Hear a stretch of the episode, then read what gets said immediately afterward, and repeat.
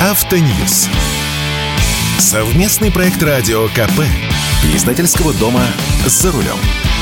На прошедшей неделе меня больше всего удивили два совершенно разных по своей сути проекта, которые объединяют лишь тот факт, что речь в обоих случаях идет об электромобилях.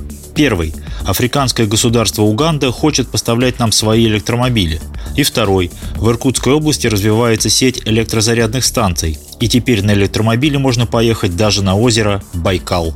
С вами Максим Кадаков, главный редактор журнала «За рулем». Начну с того, что я видел своими глазами. Я смотался на прошлой неделе на Байкал. Давно мечтал увидеть самое красивое озеро России, а может и всей нашей планеты. Красотища не описать будет возможность непременно посетить это место силы и фантастической природной красоты. Но суть не в этом. Я с удивлением для себя узнал, что в Иркутской области и прежде всего в самом Иркутске сосредоточено около 10% всех электромобилей нашей страны. Да-да, десятая часть. Если учесть, что в Иркутске около 700 тысяч жителей, то становится очевидным, что концентрация электромобилей здесь, пожалуй, самая высокая в стране. Есть разные машины, включая Tesla, но львиная доля – это электромобили Nissan Leaf разных поколений. С чего такая популярность электромобилей в Иркутске? Объяснить это я могу лишь только тем, что в этом регионе самая дешевая электроэнергия для населения – рубль 30 за киловатт. Это в пять раз дешевле, чем в Москве. С газификацией региона исторически все было плохо, хотя разведаны довольно серьезные запасы природного газа. А электричества столько, хоть майнинговые фермы открывай, потому что его в огромном количестве вырабатывает Иркутская, Устилимская и Братская ГЭС. Поэтому здесь даже дома зачастую отапливаются не газом, а электричеством.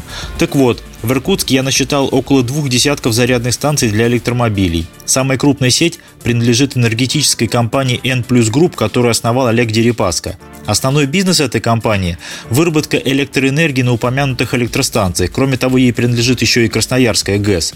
Зарядные станции, ну это, конечно, не бизнес, это скорее имиджевый проект. Так вот, от Иркутска до острова Альхон на Байкале, а это одно из самых известных мест отдыха, около 260 километров. Местные фанаты электромобилей и прежде ездили на Альхон на электромобилях, оставляли на двое суток машины в последнем населенном пункте, ставили их на зарядку в обычную розетку и дальше по острову Альхон катались на УАЗиках, а на обратном пути забирали свои заряженные электромобили.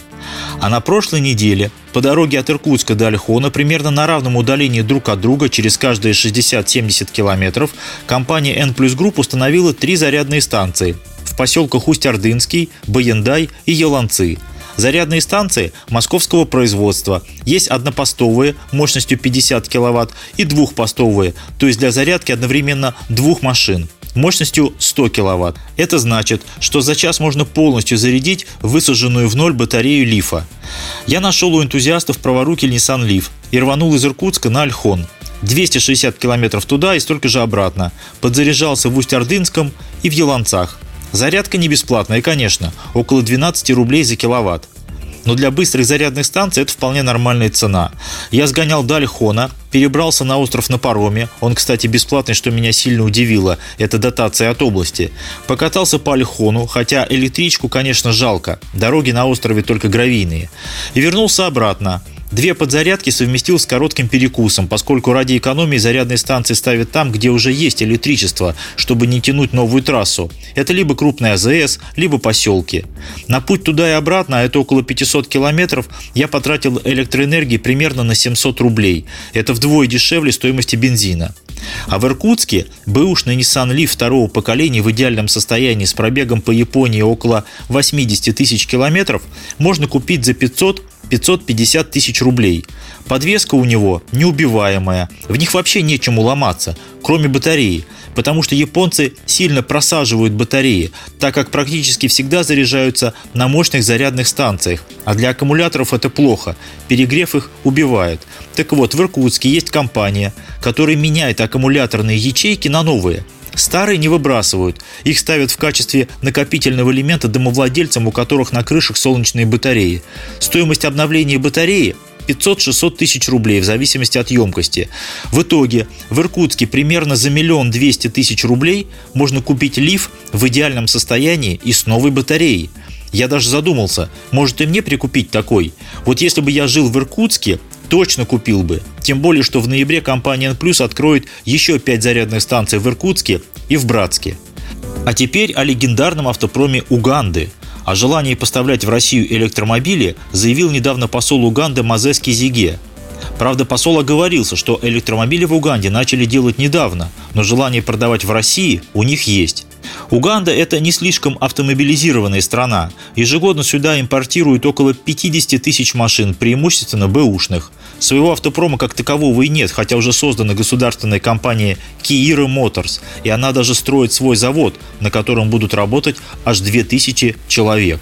Электромобили, о котором идет речь, в течение нескольких лет создавали студенты местного университета. С таким же успехом они могли бы взяться, например, за создание космического корабля. Но начали все-таки с электромобиля. Это трехметровая букашка с пластиковым кузовом, по сравнению с которой даже мертворожденный российский электромобиль Zeta и печально известный Йомобиль – просто шедевр автомобильного дизайна. Двухместная машинка имеет небольшой аккумулятор, запас хода на одной зарядке всего 80 километров. Про безопасность не спрашивайте, ее просто нет. А предполагаемая цена 20 тысяч долларов. Нет-нет, э, спасибо, уж лучше праворульный Nissan Leaf с обновленной батареей из Иркутска. Правда, угандийцы еще имеют проект автобуса на солнечных батареях, но о нем тоже лучше не вспоминать. А еще они открыли минувшим летом второе предприятие по выпуску бронированных автомобилей для военных, полиции и прочих силовых структур. Знакомая история, правда? С вами был Максим Кадаков, главный редактор журнала «За рулем». Кстати, Уганда поставляет в Россию кофе и фрукты. И посол Мазески Зиге сказал, что недавно заключено соглашение с КАМАЗом о строительстве завода по выпуску грузовиков, которые можно будет поставлять из Уганды в близлежащие страны – Руанду, Габон, Кению. И это прекрасная схема. Они нам фрукты и кофе, а мы им надежные грузовики КАМАЗ. А без угандийских электромобилей мы как-нибудь проживем. Автоньюз. Совместный проект радио КП. Издательского дома «За рулем».